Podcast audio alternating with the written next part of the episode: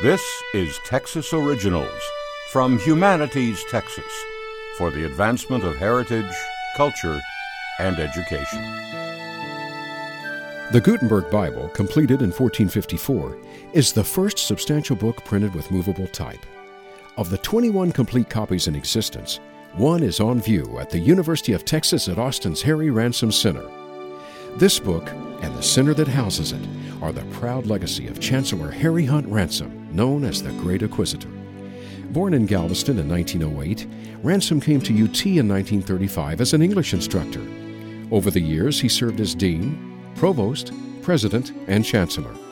Ransom firmly believed that a strong library system was critical for successful education, and he spent his career working to strengthen the university's collection.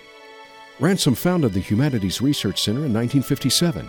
He knew he could not compete with the rare collections that institutions such as Harvard and Yale had built over many years, so he focused on modern authors. The result is one of the world's finest collections of 20th century writing, including from such luminaries as James Joyce, Samuel Beckett, and George Bernard Shaw. Ransom's ultimate purpose was not simply to amass valuable books and manuscripts. He sought a collection of what he called knowledgeable people. After Ransom's death in 1976, the Humanities Research Center was renamed in his honor.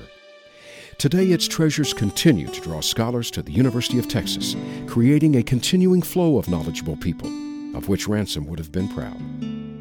More information about Harry Hunt Ransom and other Texas originals is available at texasoriginals.org. This program is produced by KUHF Houston Public Radio and Humanities Texas with funding from the National Endowment for the Humanities.